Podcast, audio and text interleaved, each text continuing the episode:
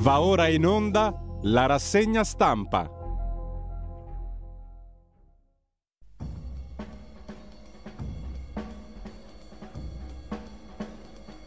Sfumiamo subito la sigla della rassegna stampa e diamo subito la linea ad Antonino Danna. Ah, di nuovo la linea a te, Antonino.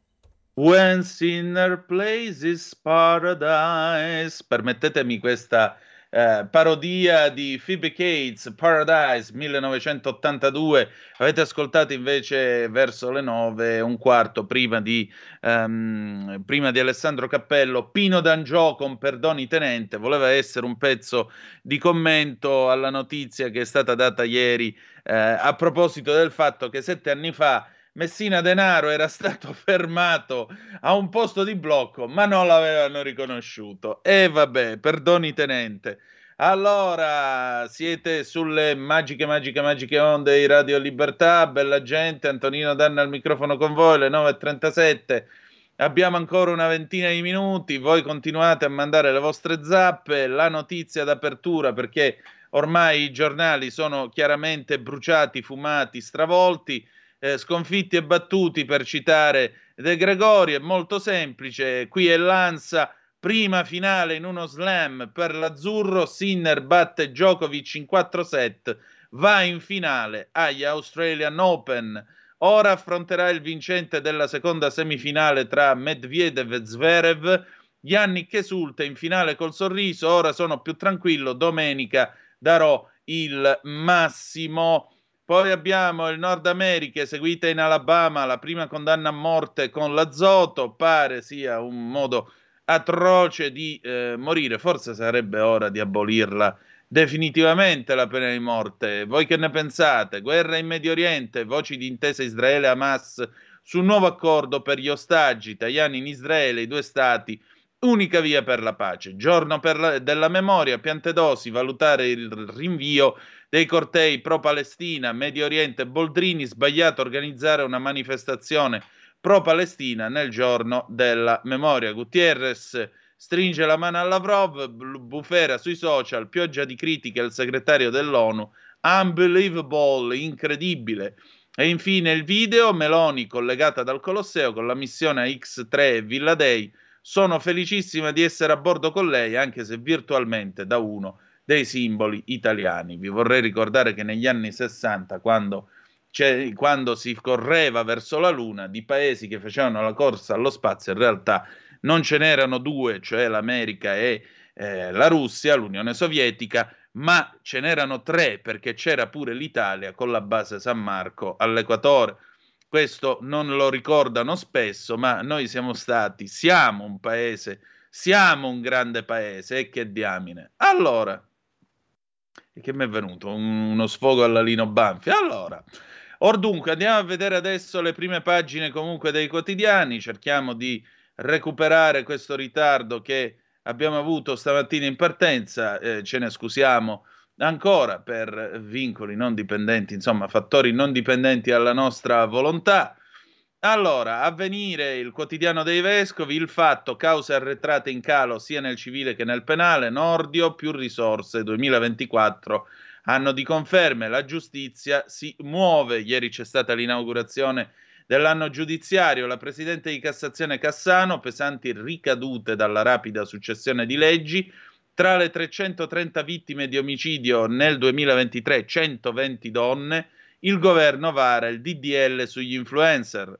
Fotonotizia centropagina, Gaza, scade l'ultimatum per i profughi di Khan Yunis, Tajani, due stati, spari sui civili in coda per il cibo. Questo è quanto riferisce Al Jazeera. Sono in corso delle verifiche e delle indagini da eh, parte dell'esercito di Israele. Fine vita, non è più vice segretaria di Verona. Il PD locale punisce la consigliera Bigon la protesta dei cattolici assistenza dall'ipotesi iniziale di 1000 euro si scende a 850 per gli ottantenni più gravi, parte la riforma per gli anziani, ridotto il bonus a quelli poveri. Migranti, la Le Pen scarica i tedeschi di AfD, si alza la pressione su Salvini. Vediamo il Corriere della Sera, Corrierone, cortei anti-Israele, c'è il rinvio, il Viminale fa slittare 12 proteste, Hamas spari sulla folla, 20 vittime e giallo.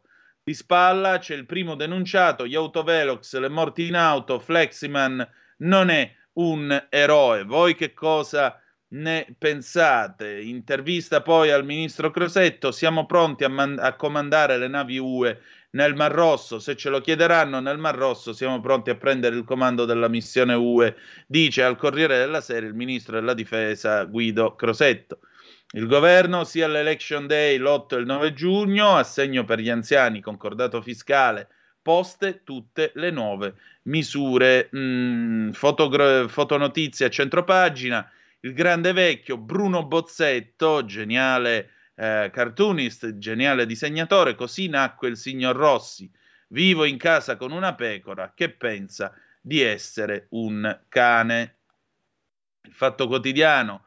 Nuove intercettazioni, il sottosegretario leghista spendeva il nome del leader, nomine Anas, freni al figlio di Verdini, ci pensa Matteo, le chat della cricca, l'erede di Denis nel 2021 scriveva il numero 2 del tesoro per la Lega, Simonini e Roba Nostra. E lui, il capo delle ferrovie dello Stato di FS, sarà a colloquio con Salvini. In alto, De Boulogne lo affibbiò a un morto ora indagato, Sgarbi comprò il quadro in nero per 10.000 euro. Imballaggi, norme ad hoc, deputati asserviti alla Plastic Lobby, indagine della UE, i fondi dalla magistra, la SRL dove lavora Lady Durigon da 30.000 euro alla Lega. Andiamo oltre. Il giornale. Il giornale, naturalmente, la notizia d'apertura è il provvedimento. Sugli anziani, arrivano 1000 euro per gli anziani poveri, dal governo via libera all'assegno per tutti gli over 80 non autosufficienti. Ehm, poi abbiamo in alto la eh, notizia d'apertura. Nel 1994, questo riquadro, la nascita di Forza Italia, il ricordo di Augusto Minzolini, l'eredità, quella sinistra che è nostalgia dell'avversario di un tempo, e invece Filippo Facci che ricorda col primo videomessaggio di Berlusconi scoppiò la guerra dei trent'anni. Ok alla legge anti-Ferragni, borse come Flebbo, bufera sull'influencer. Eh, questa signora o signorina tal Giulianati si è fatta ritrarre Vedete, stesa nel letto con eh, le eh, borse di Hermes e i fili, insomma, come qualcuno che sta facendo la chemio o comunque ricoverato in ospedale. Io la chemio l'ho fatta, signora o signorina, io non la conosco e eh, personalmente ritengo che eh, lei in questa vicenda abbia eh, completamente fatto un'emerita stronzata, si vergogni. Andiamo avanti.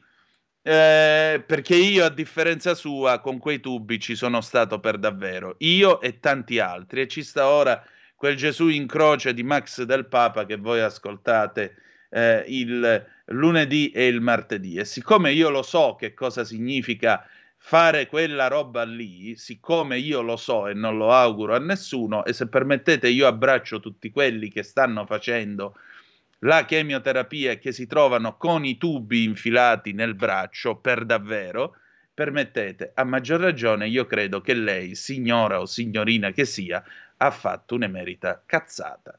Andiamo avanti, il mattino, election day, ok del governo, Italia al voto l'8-9 giugno per UE, regioni amministrative, piccoli comuni ok al terzo mandato, Super bonus, la misura antifurbi, il fisco avrà otto anni di tempo per recuperare i finti crediti. Nuovo attacco di De Luca, il vice ministro Cirielli svolta con i LEP, autonomia sarà ricorso alla consulta. Poi parte l'assegno di inclusione, l'avviso con un sms, sbocci- bocciata una richiesta su tre, nuovo reddito stretta sulle domande. A Napoli poi due denunce per mezzi colpiti, fotonotizia, la vedete a centropagina i sospetti dell'ANM, spari ai bus, messaggio al comune. Il tempo, che è anche il momento più divertente della rassegna stampa, oltre a essere un serio quotidiano, ha per fortuna questa bella cosa di, di Osho che è graffiante nella sua seria ironia, perché l'ironia può essere seria ed è una cosa seria. Patto per la terza età, un miliardo per gli anziani, il governo destina risorse agli over 80 più fragili, sostegni fino a 1380 euro. Meloni è una riforma che il nostro paese aspettava da vent'anni, da oggi primi pagamenti dell'assegno di inclusione, importo medio 645 euro. Giorno della memoria di Spalla, Piantedosi ordine il rinvio dei cortei pro-Palestina, 30 anni dalla discesa in campo, Forza Italia all'Eur celebra Silvio Berlusconi e poi abbiamo mh, tradimenti e sgarbi, non era, non nel senso di sottosegretario, ma nel senso di maleducazione, non era solo un caffè, il flirt di Hillary smaschera l'ex signora Totti. A centro pagina, eccolo qui, il tempo di Osho, il premier dal Colosseo si collega con Villa Dei a bordo della navicella ISS, la stazione spaziale internazionale. Ecco la Meloni che guarda in camera e chiede a Villa Dei: E a sera che fate? Uscite? Ma nello spazio non è che c'è sta tutta sta vita, eh? risponde lui.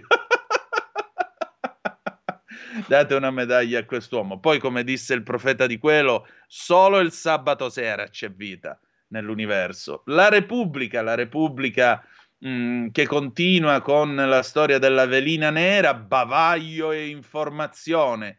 Federazione Nazionale della Stampa Italiana, Meloni delegittima e colpisce i giornalisti. Apertura invece le scelte del governo evasione concordata, cari maiali con la partita IVA, dico io, perché ce l'ho anch'io, quindi sono un maiale anch'io. State a sentire che cosa c'è qua, sentite che titolo che fa Repubblica. Evasione concordata, arriva per 4 milioni di partite IVA il concordato preventivo biennale. Si potrà definire in anticipo quanto pagare ed evitare controlli un allargamento delle maglie fiscali per i contribuenti meno affidabili, le opposizioni dietro fronte alla lotta a chi non paga le tasse. Finalmente, finalmente, dopo i runner, dopo eh, il Green Pass, dopo tutto questo, i nuovi nemici del popolo sono loro, siamo noi, le partite IVA, e vai.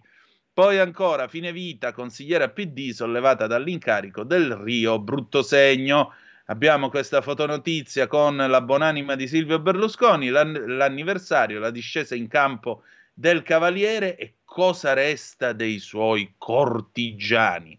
Abbiamo anche il commento sul concordato biennale a firma di Carlo Cottarelli, il condono che libera tutti. Olè. La stampa Andiamo a vedere l'apertura. Suez, conto da 100 milioni al giorno, crisi del Mar Rosso, la BCE allontana il taglio dei tassi, stangata sull'import e l'export per l'Italia, il prezzo maggiore per l'approvvigionamento di energie e materie prime, moda e meccanica, i settori più colpiti. Centro pagina, fotonotizie, il terzo fronte a Jenin, a Gaza uccisi civili in coda per il pane, i ragazzini soldati, il servizio di Francesca Mannocchi. Eh già, perché eh, forse qualcuno dimentica che Hamas fa il lavaggio del cervello ai bambini fin da piccoli che devono andare ad ammazzare eh, gli ebrei brutti, sporchi e cattivi dal loro punto di vista. Questo eh, gli amici di Hamas se lo dimenticano. La verità, le critiche della verità sono servite. Schillaci cede, il piano cambia, il ministro cancella dal documento pandemico i DPCM e apre alla revisione dei capitoli dedicati alle restrizioni. Svicola ancora invece sui vaccini, che al momento sono definiti le misure preventive più efficaci a prescindere persino dalla loro esistenza. L'inchiesta inglese sul Covid alla BBC permesso di mentire sui rischi per sostenere il lockdown. Fotonotizia a centropagina, 30 anni fa, la rivoluzione di Berlusconi. Ecco questa bella foto con il cavaliere che guarda ispirato. Ancora il capo del fisco moltiplica poltrone e stipendi in barba alla spending review chiesta dal governo. Ruffini ha duplicato decine di uffici, ha promosso una pletora di persone. Poi se n'è andato in tour a presentare il suo libro, inseguito dalle voci su una sua candidatura per il PD. Infine, da Bologna a Bergamo a Monza, ma stavolta Sala non si accoda, i sindaci rossoverdi sfidano Salvini ai 30 all'ora di Patrizia Floderreiter, ma loro si possono attaccare perché Salvini, come sapete, ha pronto già il provvedimento che limita fortemente la follia dei 30 all'ora. Andiamo a vedere libero Tensione sulle piazze, stop ai cortei pro Hamas, volevano sfilare contro Israele nel giorno della memoria, Palazzo Chigi rinvia tutto. Allarme per le manifestazioni non autorizzate, il PD soffia sul fuoco, altra mozione per Gaza. Fotonotizie a centropagina, insulti a Magnan per rivalità, non per xenofobia. To, il razzista era un nero. La lezione su cosa sono gli stati. Non oso immaginare che cosa gli abbia detto. Mm, mm, bocca mia, taci. Dopo il voto sull'eutanasia in Veneto, che democratici idem punita, consigliera pro vita. Fausto Carioti poi ricorda la discesa in campo del Cavaliere, la svolta del 94, i primi 30 anni rivoluzionari di Forza Italia. Centropagina, vedete questo box, il decreto sugli influencer, Ferragni e Lucarelli applaudono il governo, incredibile ma vero. Pietro Senaldi, per la sinistra usare l'auto è un crimine, la follia dei 30 all'ora. Il vescovo di Pavia ferma tutto, ma rendetevi conto a che cosa siamo arrivati, sentite qui, genitori turbolenti in tribuna, salta il torneo degli oratori. Qui non si va più per andare a vedere Pierino che gioca, ma si va perché Pierino necessariamente è un campione che deve essere tutelato, arbitro cornuto. L'editoriale poi di Mario Secchi, Repubblica sogna il bavaglio che non c'è a proposito della velina nera. Ebbene sì. Allora andiamo a dare un'occhiatina anche a Italia Oggi. Avete ascoltato pure il diritto e rovescio implacabile come sempre di Pierluigi Magnaschi. Eh, fermi tutti. Chi è che lo ha scritto? Oh, su questo siamo ampiamente raga- d'accordo, ragazzi. Eh, tanti auguri a me, passato quota 63, alleluia. Auguri a te, non so chi tu sia, se no te lo dico qua al microfono. Giussi, siamo tutti Fleximan? Sì, lo siamo. 100 pattuglie per lui, invece se li chiami perché manipoli di risorse ti stanno dando fuoco al quartiere, nessuno arriva. Walter, Fleximan non è un eroe, ma è un supereroe. Walter, ti voglio bene, anche se tu hai una BMW, però ti voglio bene lo stesso. E vedete infatti su Italia Oggi, primo piano, pagina 8, Italia Oggi stamattina, costituito, ci sto godendo troppo, costituito il comitato, manifestazioni, raccolta firme, il carroccio guida la protesta, Lega via il movimento Novelox, Matteo Salvini promette un decreto per limitarne l'uso, ecco la foto di questo benefattore che ovviamente inviteremo a Zoom, l'onorevole Gianangelo Boff, eccolo qua, parlamentare veneto della Lega. Guida la rivolta Gianangelo Boff, sindaco di Tarzo Treviso, che si vanta di non aver installato autovelox sulle arterie di sua competenza. Spiega: non possiamo ignorare la legittima protesta di molti cittadini e lavoratori contro dispositivi chiaramente installati per rimpinguare le casse degli enti locali. Gesù ti ringrazio, finalmente uno che dice le cose come stanno. Carlo Valentini scrive nel suo pezzo, sentite un po', l'Italia è la prima in Europa per numero di autovelox installati lungo le strade, circa 11.130 apparecchi. Seguono distanziati Gran Bretagna, circa 7.700, Germania, più di 4.700, Francia 3780. Non ve lo ripeto, casomai vi foste confusi. In Italia ci sono la bellezza di 11.130 Velox, Gran Bretagna 7.007, Germania 4.007. Vi ricordo che in Germania, salvo alcuni tratti in cui i 130 sono obbligatori, per il resto sono sulle autostrade consigliati e l'autobahn è senza limite come era in Italia fino al 1973, aggiungerei. Francia 3780 Velox. Il record degli autovelox appartiene alla strada statale Teles- Telesina da Caianello Caserta a Benevento, 7 autovelox in 25 km. La città che guadagna di più sugli eccessi di velocità registrati da dispositivi automatici è Firenze, 23 milioni e 200 mila euro molto lontane Milano, quasi 13 milioni, Genova 10 milioni e 700 mila, Roma 6 milioni e 100, Napoli si ferma invece a soli 18.700 euro in tutto il 2022.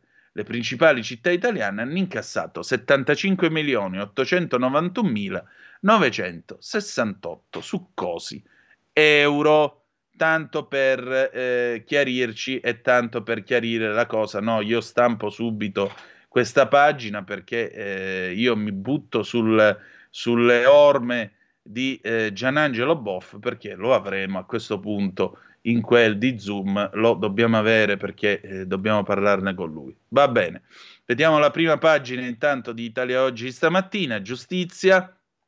Tempi, scusate che ingrandisco la finestra, tempi accorciati, durata media dei procedimenti calata sia in primo grado del 6,6% che in secondo grado 7%. Le pendenze si riducono nei tribunali 8,2% e nelle corti d'appello 9,8%.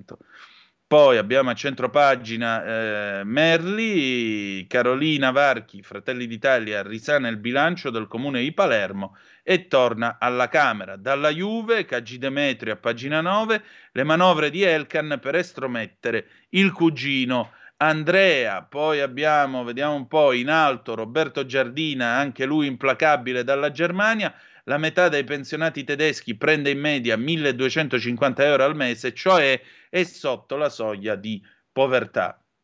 Anche qui il diritto al rovescio di Pierluigi Magnaschi, Rosy Bindi, la celebre leader politica, sentite questa perché c'è da mettersi le mani nei capelli.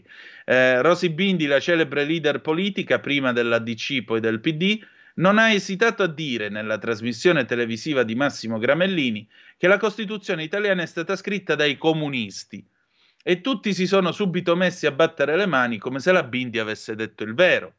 Ma la Costituzione italiana è stata scritta da una commissione di 75 membri, fra cui solo 13 del PC, cioè il 17,4% del consesso. Ma c'era anche la DC, che di membri ne aveva quasi il doppio, cioè 26. Poi c'era il PSI, 7 membri, PSI Lavoratori Italiani, 6 membri, PRI, 4 membri, Gruppo Misto, 3 membri, Uomo Qualunque, il mitico Uomo Qualunque, 3 membri, Unione Democratica Nazionale, 4 membri, Gruppo Autonomista, 3 membri, PLI, Liberali, Partito Liberale Italiano, 3 membri, Democrazia del Lavoro, 2 membri, Unione Nazionale, 1 membro, come una forza largamente minoritaria come il PC abbia potuto modellare la Costituzione può raccontarcela solo la Bindi, che da donna politica cerca di tirare la palla dalla sua parte. Ma gli altri presenti, collusi o ignoranti? Oh, io so solo che a Costituzionale ci insegnavano che la Costituzione italiana può essere paragonata a un pianoforte con 139 tasti che però a seconda dell'intonazione che tu le dai, e sono tre le intonazioni possibili, cristiana sbarra cattolica, eh, marxista sbarra comunista, oppure liberale, eh, suona in modo diverso. Sono tre le correnti di pensiero politico alla base della Costituzione italiana, di quel grande compromesso che è stata la Costituzione italiana. Quindi che cosa ci stiamo raccontando qua? Vabbè, pensare che la Bindi è una giurista. Eh, le 9.59 38 minuti, noi abbiamo finito per oggi. Eh, terminiamo qua questa rassegna stampa un po' raffazzonata, ahimè, per cause non dipendenti dalla nostra volontà, però sappiate che domani alle ore 8 qui allerta starò e eh, a Dio piacendo faremo la rassegna tutta intera. Non vi preoccupate, ringrazio Giulio Cesare Carnelli, vi prevengo del fatto che Zoom stasera non andrà in onda alle 17.30 ma dalle 16 alle 18 con me Lorenzo Viviani come sempre e adesso cosa c'è di buono in onda tra poco? Fra poco dal Senato il dibattito sull'invio delle armi, la proroga dell'invio alle armi in uh, Ucraina, sentiremo fra gli altri Massimiliano Romeo. Ecco, dopo abbiamo eh, PG Pellegrin con oltre la pagina alle 10.30, alle 13 Semivarin, ma dove dovete andare che fa pure freddo? State con noi che è meglio. Grazie per essere stati con noi e ricordate che the best is yet to come, il meglio deve ancora venire. Vi ha parlato Antonino Danna, a più tardi. Avete ascoltato la rassegna stampa. Stai ascoltando Radio Libertà, la tua voce libera senza filtri né censure, la tua radio.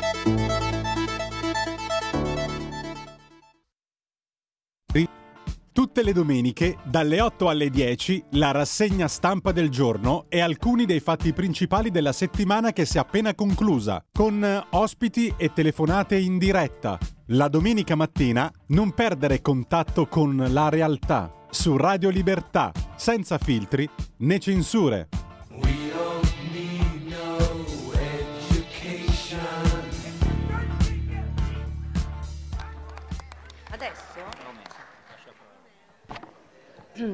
Prego, senatore Romeo.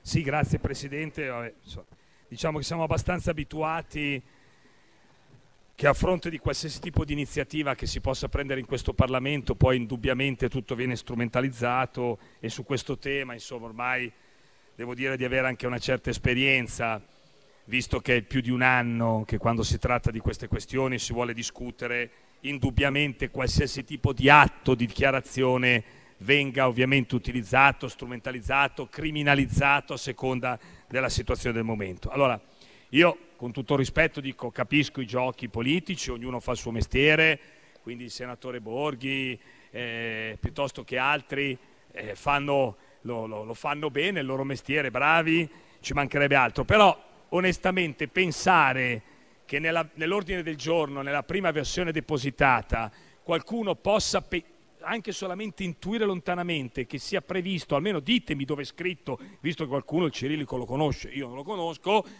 dove c'è scritto che Romeo, che ha presentato l'ordine del giorno a sua firma come iniziativa personale, quindi non tirate in ballo Salvini, la Lega, quant'altro, è una mia posizione chiara che, che dire, non è la prima volta che faccio interventi su questo tema, ma sfido chiunque a dire che si è inserito in quest'ordine del giorno un disimpegno, un disimpegno nel sostenere la resistenza ucraina, anche perché sarebbe folle che il 10 di gennaio io abbia votato a favore della risoluzione che oggi voti a favore del decreto e poi in un ordine del giorno sostanzialmente chieda un disimpegno su questo tema. No, perché ha ragione l'onorevole Casini.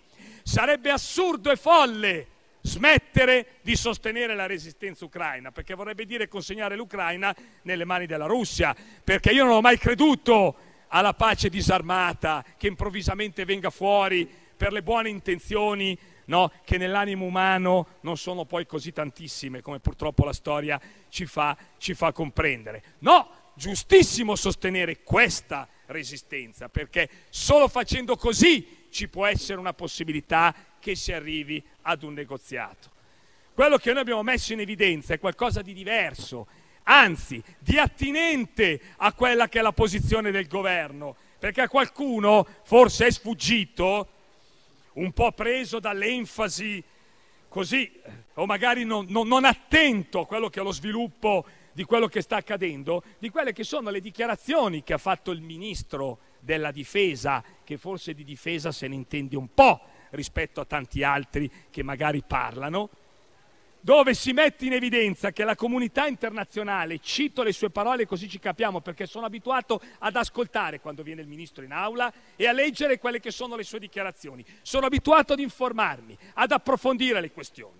La comunità internazionale però oggi ha il dovere di pensare se sia possibile ottenere attraverso la politica ciò che non è stato finora possibile ottenere fino in fondo attraverso le armi. Bisogna partire dallo stato attuale del fronte, rendersi conto di ciò che si è riconquistato, di ciò che si è mantenuto e di ciò che la, contro, la controffensiva non riesce a riconquistare. Se si parte da questo presupposto, è chiaro che da una fase di conflitto militare sia necessario passare ad una fase di negoziato politico.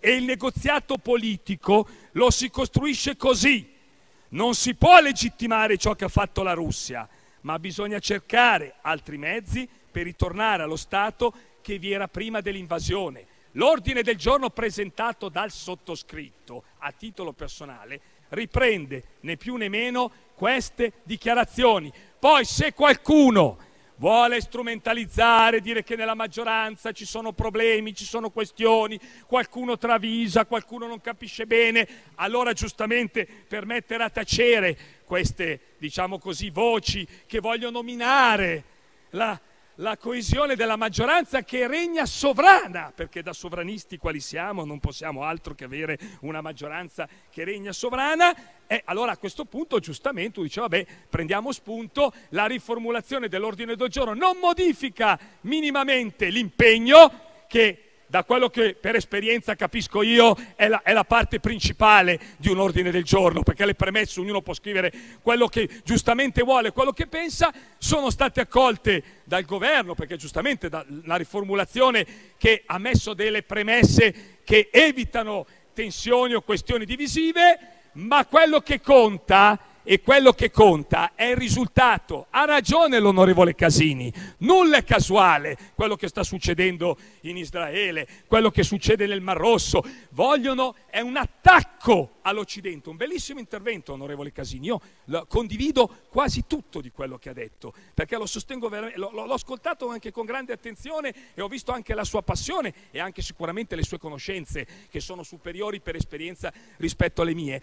Quello che noi però vogliamo dire è che proprio per evitare quella stanchezza nell'Occidente, che c'è bisogno di una luce e di una speranza. Come si fa a ottenere questa luce e questa speranza di fronte a tutti i conflitti che, stanno, che stanno maturando, che crescono tutti i giorni, che hanno fatto dire a Papa Francesco che stiamo combattendo la terza guerra mondiale a pezzi e che ha fatto dire al Presidente Mattarella, Presidente della Repubblica, che ha ragione Papa Francesco su questo? Come si fa a dare un po' di speranza un po' di luce? Solo riportando la politica ad essere protagonista. E questo ordine del giorno chiede né più né meno che si avvino dei negoziati concretamente a fianco del sostegno alla resistenza ucraina, si veda qualche effetto concreto di avvio di questi negoziati. Ma sapete anche perché? Perché qui non è una questione di mettere in difficoltà la Premier, come qualche giornale, qualche giornale ha scritto oggi, è sfruttare una grande opportunità che l'Italia ha. Perché con la presidenza del G7 l'Italia ha la grande occasione di parlare, di discutere, di coinvolgere l'intero Occidente sulla necessità di trovare soluzioni diplomatiche e di costruire negoziati. È un'opportunità che l'Italia ha, è un'opportunità che offriamo alla, alla Premier Meloni affinché il governo italiano, nella sua storia, nella sua tradizione, onorevole Casini, lei dovrebbe conoscerlo perché arriva dalla Prima Repubblica che aveva questa storia di mediazione tra le varie parti, questo ruolo politico importante dell'Italia tra le varie parti del mondo, questa occasione venga sfruttata a pieno. Quindi un voto del Parlamento chiaro, deciso, che impegna a fianco del sostegno della resistenza ucraina un impegno ad un negoziato concreto di cui io non so se poi sotto traccia sicuramente ci saranno movimenti, io non posso immaginare o pensare che, insomma, che, che qualcosa non si stia muovendo, ma che dia anche forza, visibilità per far sì che la gente e l'Occidente, stanco, ma stanco perché ogni giorno arriva, e c'è un conflitto in più, sembra che improvvisamente le conflittualità siano emerse in tutta la loro potenzialità perché qua, quanti casi ci sono? Adesso c'è Corea del Nord, Corea del Sud, Taiwan con la Cina, e l'Africa subsahariana, qui sta esplodendo tutto, la politica la politica a livello occidentale. Certo non possiamo impegnare la Meloni a, a, risolvere tutti i problemi del mondo, sarebbe una cosa, ma la politica se torna ad essere protagonista, allora sì che ci sarà quella speranza. Ma se il Parlamento, anziché giocare a vuoi dividere la maggioranza, ecco la Lega contro quello, quello lì, il cirillico e tutte queste cose che si sentono dire che servono solo per animare dibattiti televisivi, diventa invece con un segnale politico forte da parte di tutti quanti, lì sì che diamo forza a un governo, qualsiasi fosse il governo. Avremmo fatto la stessa identica cosa, anzi avrei fatto la stessa identica cosa se ci fosse stato un altro governo, perché la logica che mi appartiene da cristiano è quella di credere che le soluzioni dei conflitti si ottengono con la politica, che deve tornare ad essere protagonista. Motivo per cui ho depositato quest'ordine del giorno e anzi chiederò che venga messo in votazione, lo chiedo perché io perché penso che sia importante dare questo segnale a fianco di quello che votiamo con il decreto. Grazie. Grazie senatore Romeo. Passiamo ora agli emendamenti. Emendamento 1.1 con parere contrario di relatore e governo. Magni e altri. Dichiaro aperta la votazione. Hanno votato tutti?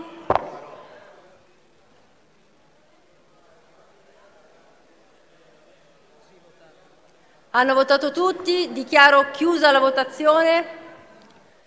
Il Senato non approva. Emendamento 1.2 di De Rosa e altri con parere contrario di relatore e governo. Dichiaro aperta la votazione. Dichiaro chiusa la votazione. Il Senato non approva. Passiamo all'ordine del giorno già anticipato dal senatore Romeo 1.1 con parere di relatore e governo favorevole, quindi vuole mettere al voto l'ordine del giorno, vuole comunque fare una dichiarazione di voto? Dichiarazione.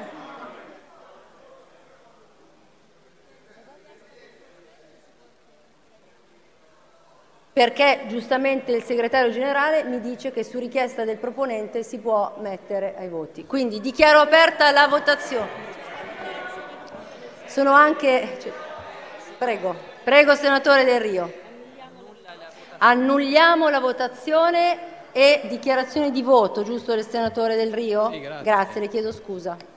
Grazie Presidente, no, perché il dibattito di oggi è stato molto importante, credo, però non dobbiamo dimenticarci anche quello che abbiamo avuto pochi giorni fa. In presenza c'era il Ministro Crosetto e il Senatore Romeo ha richiamato l'intervento del Ministro Crosetto.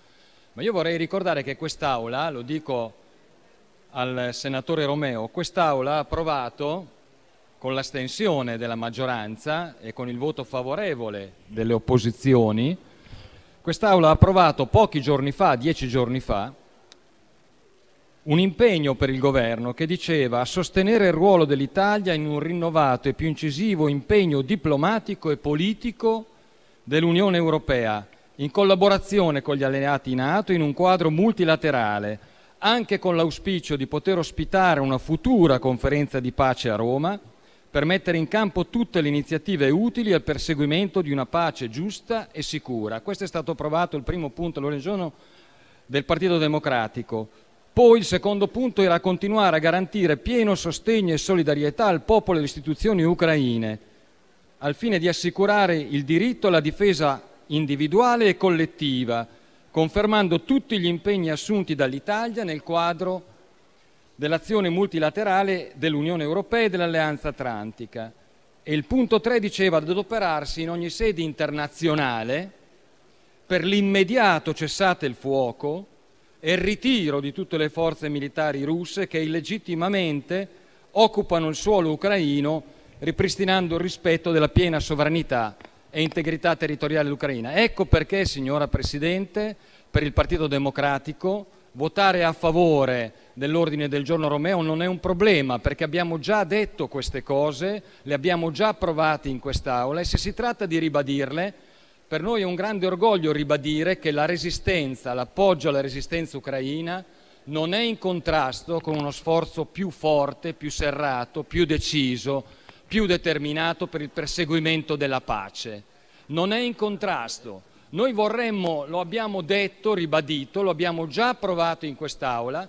A questo punto, senatore Romeo, la ringraziamo perché almeno potrà dire al suo governo che noi oggi appoggiamo perché noi votiamo convintamente l'invito delle armi, lei potrà dire al suo governo che forse è ora di muoversi un po' più decisamente in quest'ottica per risparmiare inutili sofferenze al popolo russo e al popolo ucraino. Noi comprendiamo quanto sia necessario avere chiarezza in politica estera, ma comprendiamo anche, comprendiamo anche che si può essere assolutamente a sostenere la resistenza ucraina, doverosamente a sostenere la resistenza ucraina, e questo impegno non esclude un impegno altrettanto determinato a fare in modo che l'Europa abbia un ruolo a promuovere immediatamente il cessate il fuoco e condizioni giuste di pace. Questo è il punto su cui abbiamo visto il governo purtroppo in questi mesi troppo retricente e troppo attento ad equilibri diversi. L'Italia ritrovi il suo coraggio e porti l'Europa ad avere più coraggio. Questo è il punto che noi chiediamo e questo è il motivo per cui voteremo a favore di questo ordine del giorno. Grazie. Ci sono altre dichiarazioni di voto?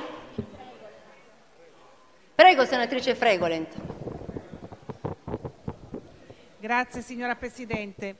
Ma vede, chi le parla fa parte di un gruppo che pensa che manca una vera proposta di pace, in particolare dell'Europa. Il Presidente Renzi aveva proposto di fare come mediatrice un po' di tempo fa Angela Merkel, o Tony Blair, non volete questi nomi perché sono troppo ascrivibili a governi non sovranisti, fatene altri, ma è ovvio che bisogna andare verso un trattato perché la guerra non avanza né da una parte né dall'altra e ci sono molte vittime.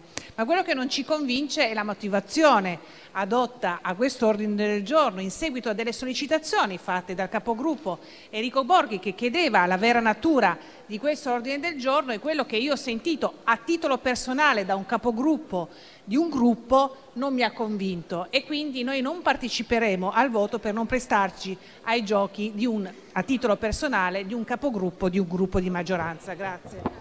Grazie senatrice, ci sono altre dichiarazioni di voto? Prima di passare alla votazione, a beneficio non solo del senatore Magni ma dell'Aula, articolo così se dovesse ricapitare, articolo 95,5 la votazione degli ordini del giorno ha luogo subito dopo gli interventi del relatore e del rappresentante del Governo. I presentatori possono non insistere per la votazione, che quindi dovrebbe essere la regola e non l'eccezione. Dichiaro aperta la votazione.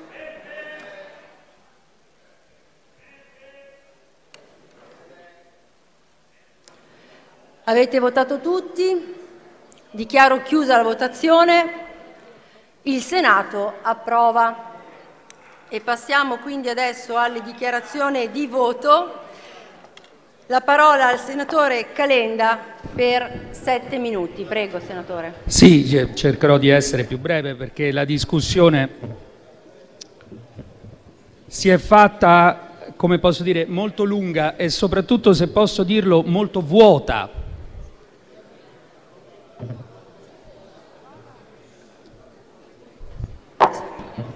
Non si preoccupi, senatore, facciamo così. No, io... quando, quando, non ci sarà più brusio diamo il tempo ai colleghi di uscire, il tempo ricomincia per lei, non, non è sicuramente sì, compreso. Sì, ma non lo uso tutto, sarò, proverò a essere breve e lascio pure il brusio. Tanto la verità vera è che per chi è stato in Ucraina il brusio è partito molto prima in questa discussione.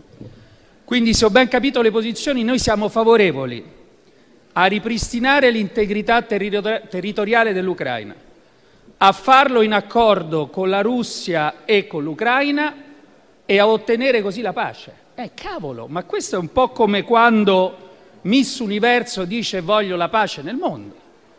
E siamo d'accordo con tutti e citiamo tutti. Uno cita Mattarella per dire che serve mandare le armi, l'altro cita Mattarella per dire che ci vuole la pace, Papa Francesco per dire che ci vuole la pace.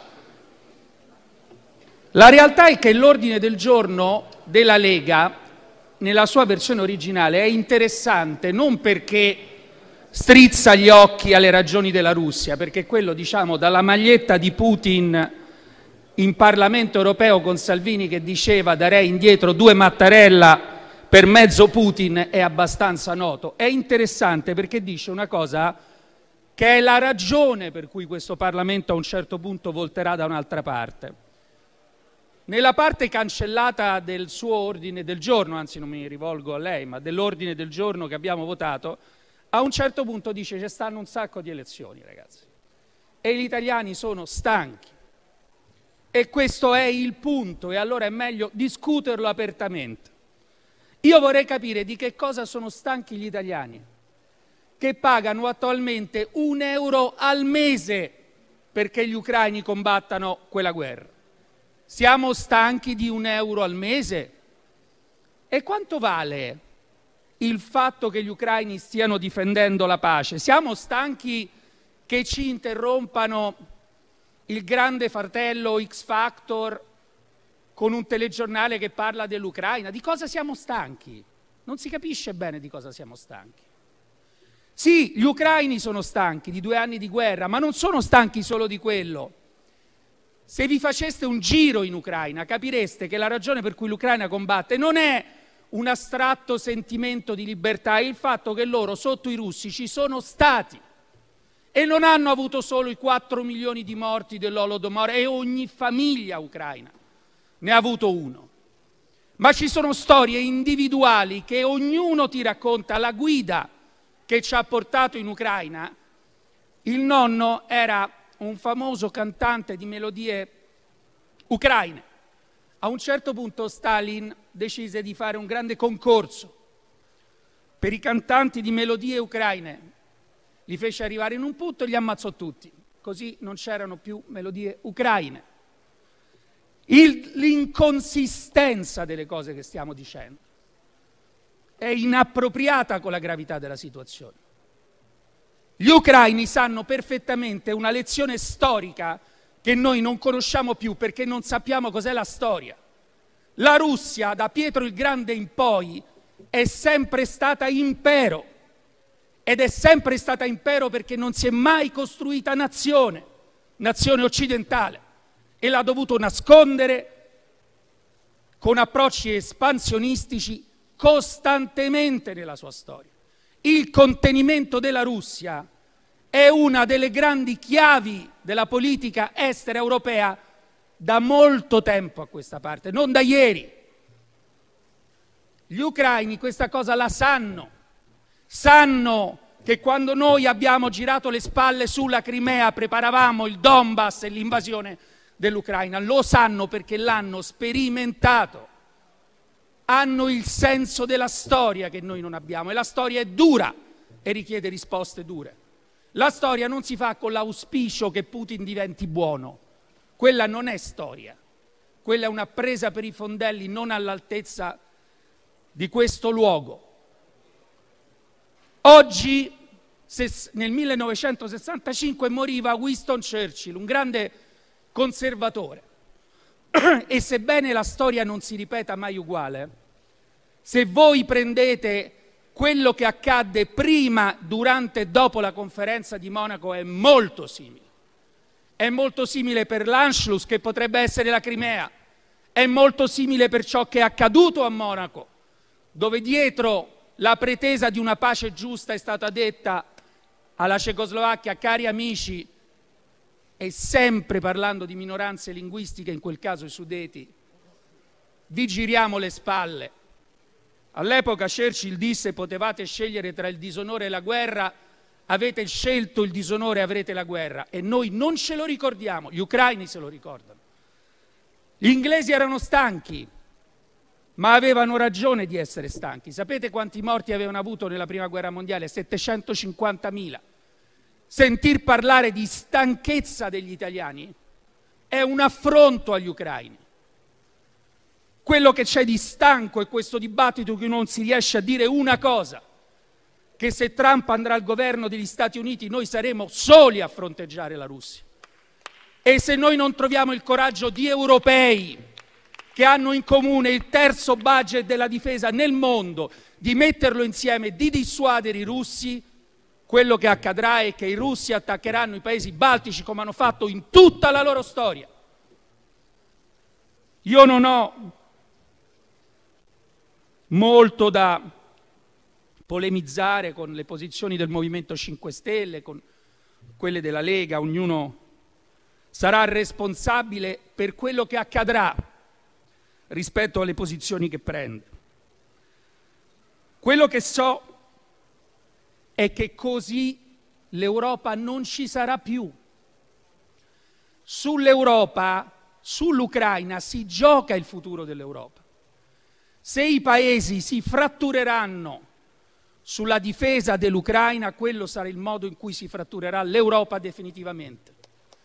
E se l'Europa si frattura definitivamente, la prima a cadere è l'Italia, perché oggi l'Italia è l'anello fragile dell'Europa per ragioni finanziarie, per ragioni storiche, non ci voglio entrare dentro. Noi possiamo legittimamente, voi potete sostenere che l'Ucraina deve essere sconfitta dai russi, ma sostenete questo.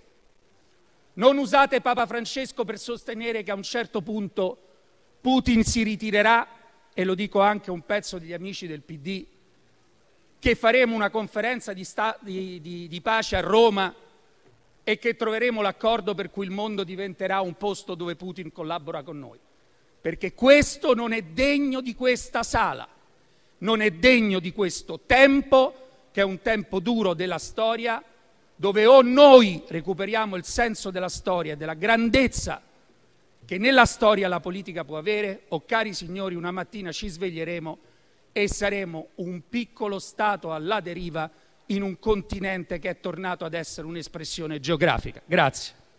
Grazie senatore.